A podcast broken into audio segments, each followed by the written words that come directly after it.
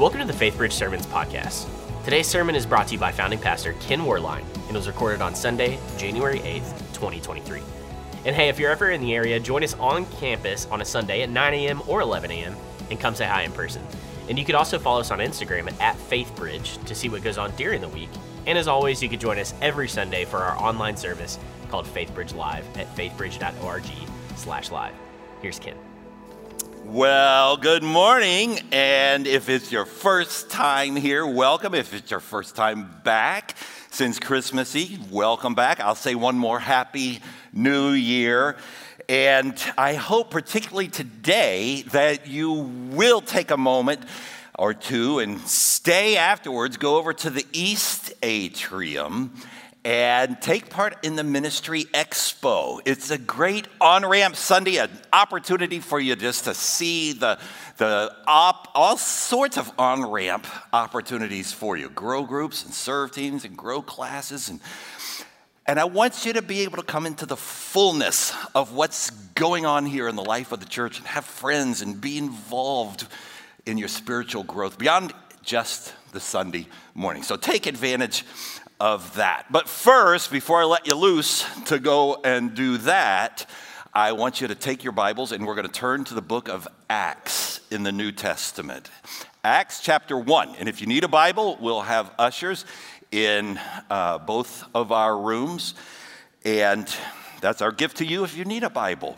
And I should say, mentioning both of our rooms, welcome this morning if you're in Center Court East, and if you're online, wherever you are, we're glad that you're worshiping with us today.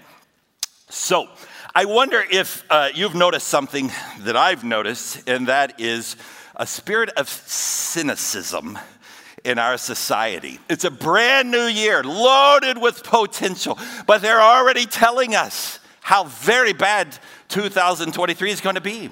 Recession is imminent. The economy is tanking. Your flight is getting canceled. New variants are coming. The House of Representatives is something. And if you follow church news, it's easy to grow discouraged even in the church as megachurch pastor after pastor plunges and falls out with immorality and lies that come into the open and the rest of us who follow Christ and who are called Christians, we get dinged because of that. Even those of us who are trying to let our lights shine in this world by following Christ faithfully. You focus on any of these, and it's easy to become jaded and cynical and distrusting and discouraged. And I start here because I was reflecting on it this past week. I felt like God reminded me. We're not the first generation to come along and to feel some of these feelings. No, every generation has had to deal with the realities of a fallen world. And if we lived 20 century ago, centuries ago in the days of Jesus, we surely would have been in touch with the fallenness of the the Roman world was a terribly dark world, violent and licentious and idolatrous and immoral. And so you can imagine, therefore, the astounding breath of fresh air that Jesus represented when he comes into the world, the light of the world, full of darkness. Here comes the light. He speaks, Jesus does, only truth. He loves saint and sinner alike. He loved his disciples. He taught them He'd inspired them, he'd challenged them, he'd led them, he's sent them out on mission, he'd celebrated with them. Sometimes he sort of confused them, but the, the, the Lord, he loved his disciples like nobody they'd ever experienced before. And then, just as the momentum was peaking, just as the crowds were swelling into the thousands, he's betrayed, Jesus was. And he died a violent death on a cross. And his disciples were devastated like they've never felt devastated. And they were confused because they're thinking, was he not really the Messiah? Because if was the Messiah, he wouldn't have died because the Savior won't die. And then confounding all expectations, he arose from the dead. And now they were ecstatic. They're rejoicing. They can hardly wait. They're wondering, Jesus, what's your next act? What's the next thing going to be? How do you follow that up? What's your sequel? To which Jesus says, The sequel, the sequel is going to be you.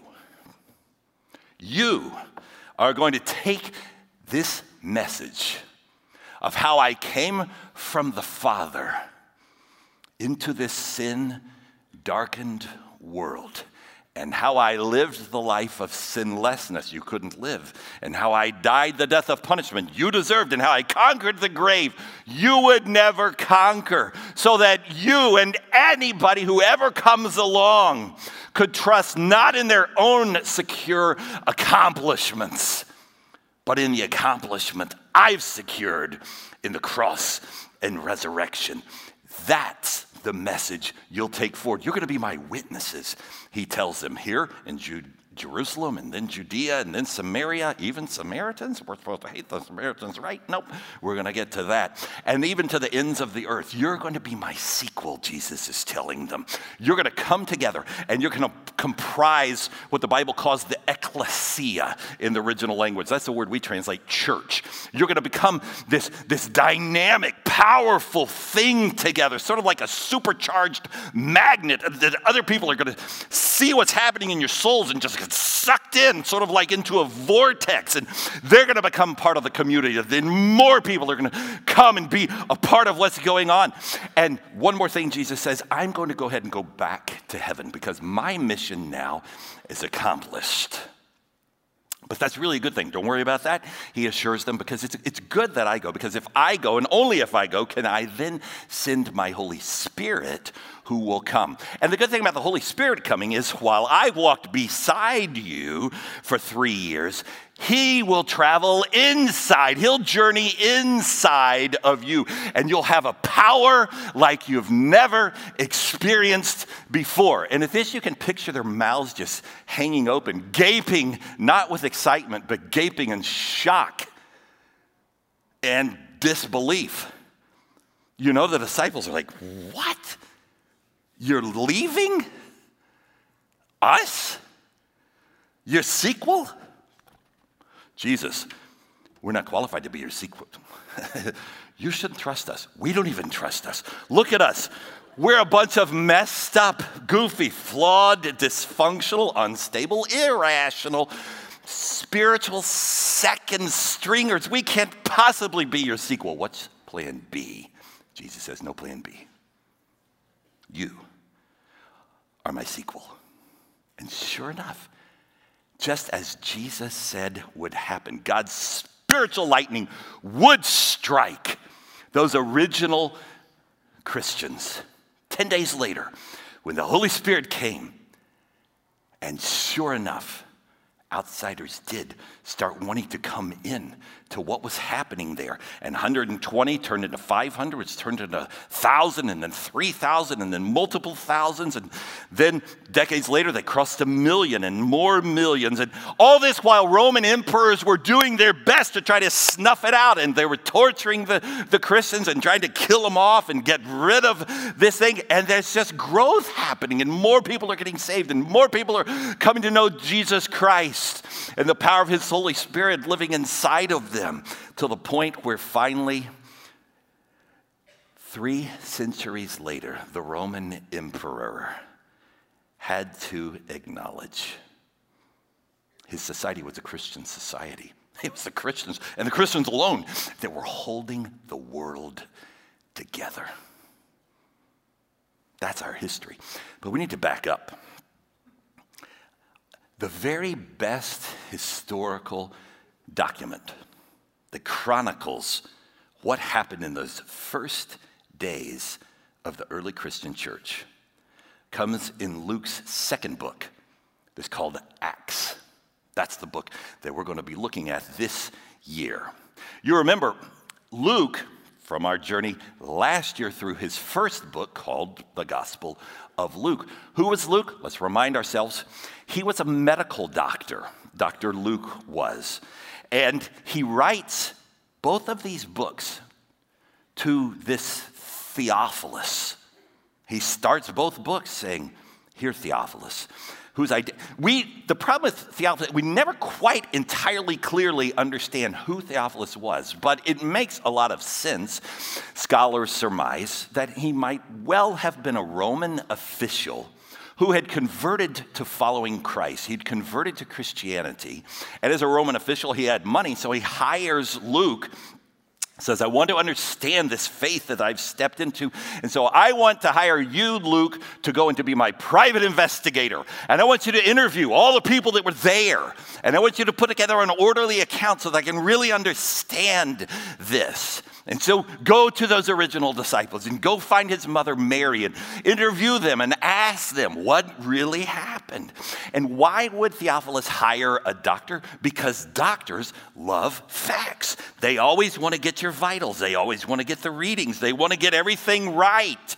And so it makes sense. And we know that he was a doctor because we, we can see, even in the original language, Luke would use medical terms when he was describing a healing. Or so it doesn't come through as much in English, but you could, he was dropping a medical term right there. And so, like Matthew, Mark, and John, Luke gives us the details of Jesus' life. That's his first book, but better than Matthew, Mark, and John. Luke goes one further and gives us volume two that then takes us through what happened after Jesus was raised, what happened after he went back into heaven, what happened to those original months and years of the early Christian movement. So, what we're going to do today and this year is we're going to step up, if you will, behind Theophilus, and we're going to peer over his shoulder as he reads what Luke wrote for him to better understand his faith. Chapter 1, verse 1.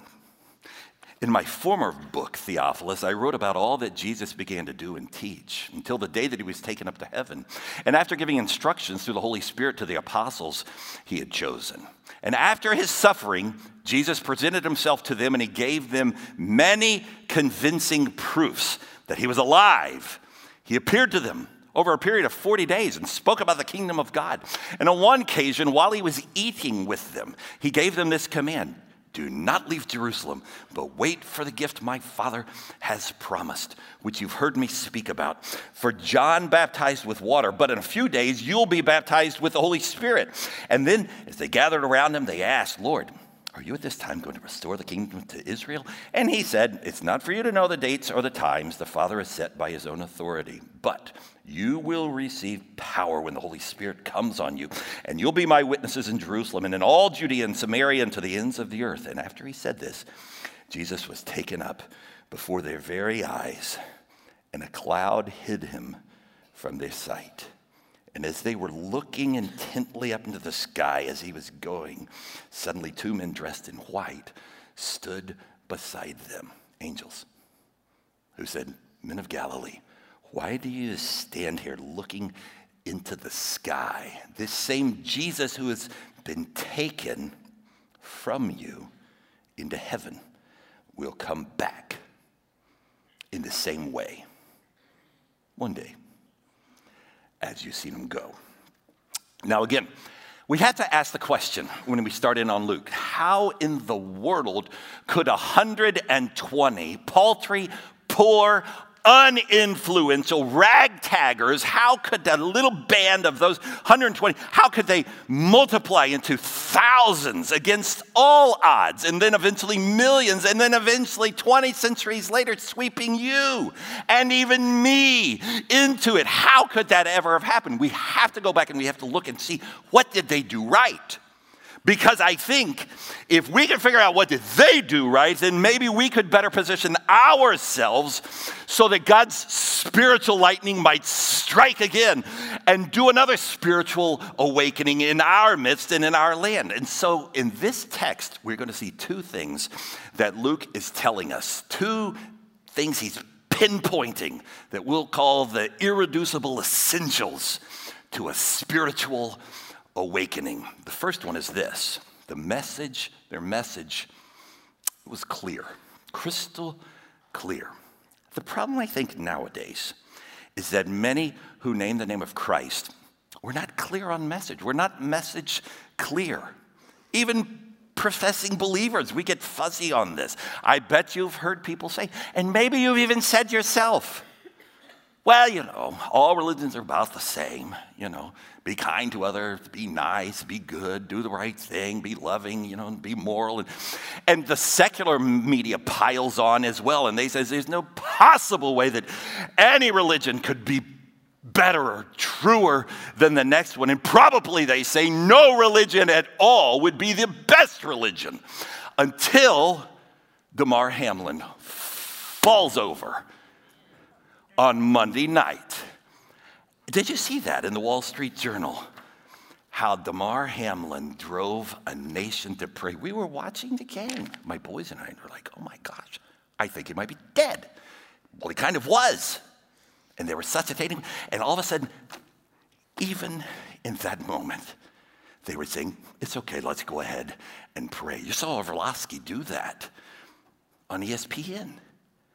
And you got the sense that they who were sitting with him praying and said, Amen, they meant it. It's interesting, isn't it? Deep down in the depths of our soul, we know that there is a king and that he is there and that he leaves, that he wants to hear us talking to him and that he can do miracles. But we listen to what the media mostly, usually says, and it's easy for those of us, even who are Christian, to, to start concluding, well, I guess maybe, maybe they are a little bit kind of all alike. Six of one, half a dozen others. So if you're Christian or Muslim or Buddhist or Hindu or whatever it is, at least you're trying something. You know, as long as you don't make anybody feel guilty or as long as you don't hurt their feelings, you know, that's the main thing. They want to make sure that we understand. And if Luke were, under, were here uh, and living still, he would say, Stop! No, Christian. You must understand that's not the message of Christianity. Our message is not that Jesus came to give us a list of teachings, a list of things that you need to do. Try to be nicer, try to be better, try to be more moral, try to be more forgiving. Although he was all for all those things, but Luke would say, no, no, no, no, but you have to understand the crux, the bedrock of our faith is that our leader came from God in heaven to earth, and that he was crucified, and that he was dead, and that he was buried, and that he was raised to life. And in so doing, he was wiping away all of the residue of sin and depravity that separated us from a holy God. And then, after he was raised 40 days later to punctuate the finality of his ministry, he ascended back to heaven where he sits at the right hand of the Father. Luke would say, That's our message. Get message clear. Now, if you're not a believer, and some of you aren't believers. You came because somebody said, Would you please? And so you're like, Oh, I don't really believe in this stuff. But I'm glad that you're here. And the reason I'm glad that you're here is because I want to just have a chance to talk to you just a brief minute and say, you know, I would fully expect, as I'm talking about this, that you would say, I don't know if you believe that, if I believe that. Why? In fact, you might ask, why do you believe that? I mean, why, how can you be so confident about this resurrection? How do you know that Christ really was raised? That is easy. All you have to do is read history, not just biblical history. You can look at secular history as well, and you will see it's a historical fact that there, there was this group of people who came along called Christians who did say, He's alive, He is Lord. And it is an historical fact that those Christians would be persecuted. Some of them burned at the stake, some of them beheaded, some of them crucified, some later, when the Colosseum, they'd be put into the Colosseum and the lions would be unleashed as thousands of people jeered at them and hollered out, Are you sure that Jesus is Lord? You want to change your story now? And that Christians kept saying, Nope, not changing my story. He's alive and He is Lord. And I'll be okay because the same God who raised Him will raise me one day. So I can't lose. To live is Christ, but to die is gain. I'll be with him. I win either way. Go ahead if you must. And that's why Luke is telling us in verse 3 so clearly. He doesn't get three verses in. He says, You have to understand this. After his suffering, he, Jesus, presented himself to them and gave many convincing proofs that he was alive. What proofs? How many? Well, we don't know exactly how many, but we do know at least that a dozen times or more scripture gives us these snapshots of Jesus in his post resurrected form meeting with the early Christians. He was dropping in on them.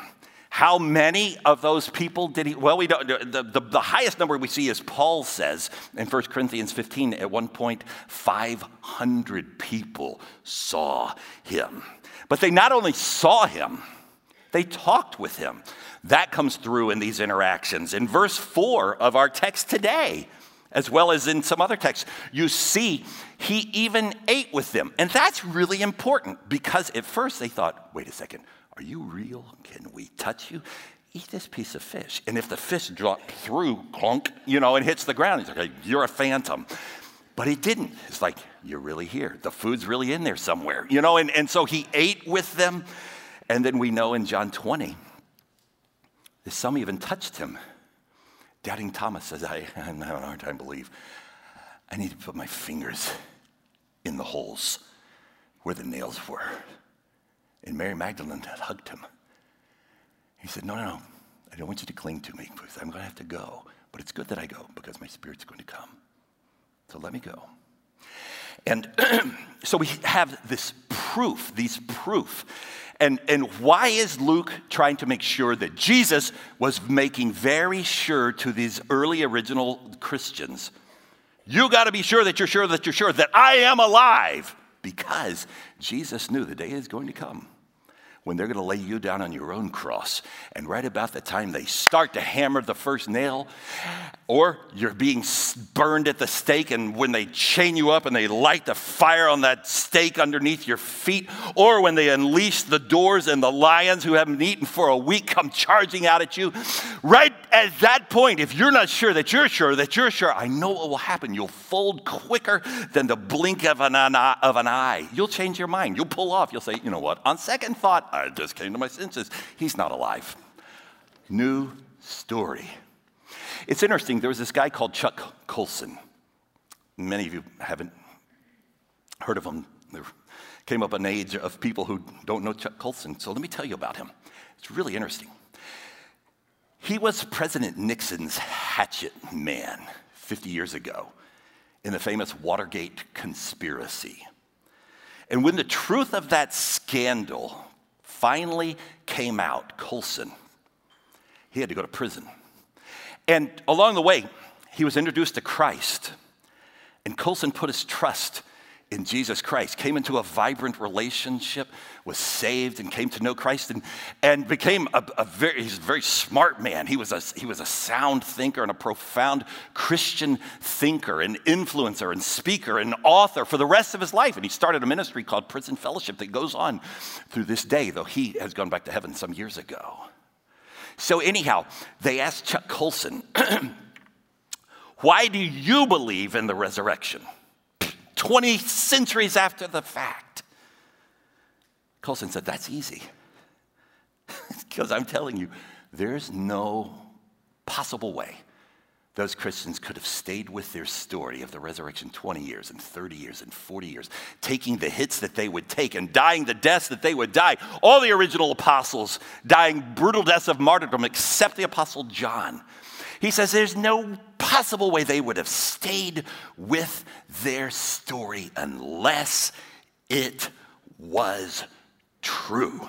And he says the reason I know that is because I was an integral player in one of the most famous cover ups in American history. Along with the 10 of us, we couldn't hold our lie together for two weeks before they started cracking like eggs and the truth started coming out because they wanted to save their own skin. He says, That's how I know that they knew, that they knew, that they knew. so we can know that we know that we know. That's why Luke starts out. And so, knock yourself out. Take in your college classes, take comparative religion. I did it. It's, it's, they're interesting. Read the Quran read from the Bhagavad Gita. Just remember there's only one who can save you, and his name is Jesus. He's the only one who ever conquered death. So, that's the one you want to strap your wagon to.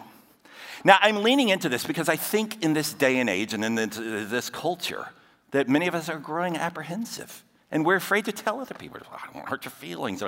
You know, and, and so we, we draw back and we buy into what the media tells us. And we don't share our faith with other people. But take me as an example. I'll tell you a story. Eight years ago to the day, next Sunday, will represent Eight years since the day I nearly died. Many of you have come in since then. I don't have time to tell the whole story, but briefly, I'll just tell you a series of no less than a dozen providences, divinely orchestrated things in the calendar of my day that I had no idea were going to happen. Finally, culminated with my sitting in the office of a cardiologist in the, Houston, in the Texas Medical Center called Stuart Solomon. And Dr. Solomon quickly assessed you don't have indigestion, which you came here thinking. You're getting ready to have a massive coronary and he put me into his car and he drove me to the hospital saying, I've got to get you into the cath lab quickly. He pushed me in a wheelchair to where they could get me in that cath lab and put me under and go into my LAD artery, put a stent in that opened me back up, afterwards telling me, It's a good thing we came because you were just hours away. Your widowmaker was 99.9% blocked. Tonight would have been your final night. It was going to make a widow out of you. And I tell you, I can tell that story, and I still do tell that story. And I'm moved and I'm excited, and I'll share with anybody who would let me share it with them. Why? Because it's good news. It's the story of my physical salvation. But you, you have a story of salvation as well. Maybe not a physical salvation, but you have a story of your spiritual foundation of salvation. If you put your heart and your trust into Jesus Christ, you just have to realize it's, it's just, it's sort of like this. Suppose you were in a burning building and you were trapped and you couldn't get out and it's closing in on you and the ceiling's going to collapse on you. And all of a sudden, just in the nick of time, a fireman jumps in and gets you out and pulls you out and you're catching your breath and you're trying to figure out what just happened. And somebody says, well, what just happened? You're not going to say, ah, I don't want to hurt your feelings. I'm not going to bother telling you. You would say, oh, good news. That man, that man, that fireman came and he saved me. And in the same way, Luke is telling us that Jesus jumped into our world that was headed towards the flames of destruction and says, I will save you as well. Good news you can have life. That's why he says in verse 8, You're going to be my witnesses. What's a witness? It's a legal term. Think court of law. What's a witness? It's a person who saw it. You can't be a witness if you didn't see it. But if you have been a witness, you, you, you got to tell the truth. You got to say, here's what happened. I saw it with my own eyes. And that's what Luke is emphasizing here at the start. We can know that we know that we know because they who were there, they knew that they knew that they knew. And that's our confidence. That's why the first essential to spiritual dynamism and to an awakening, revival, is that we have to be mission clear, filled with the truth of the gospel. But there's a second thing, briefly. The early church, you see it in this text, their hearts were also filled with the Holy Spirit. Their souls were filled with the Holy Spirit. Did you see that in verse 4? He says, Now, I want you to go back and you're going to wait in Jerusalem. Don't go charging out yet with this message until you're baptized with the Holy Spirit. And verse 6 is kind of funny because they're confused and they say, Jesus, are you telling us you're getting ready to restore the kingdom of Israel? You're going to blast the Romans, you're going to cut Caesar down to size, you're going to seize the throne. And you picture Jesus, even though he's so patient and gracious, I'm sure he was thinking, oh, Holy Spirit, I hope you can get further with these guys than I've been able to get, you know? He says, um, it's not the day and a time. And how many times do I tell you?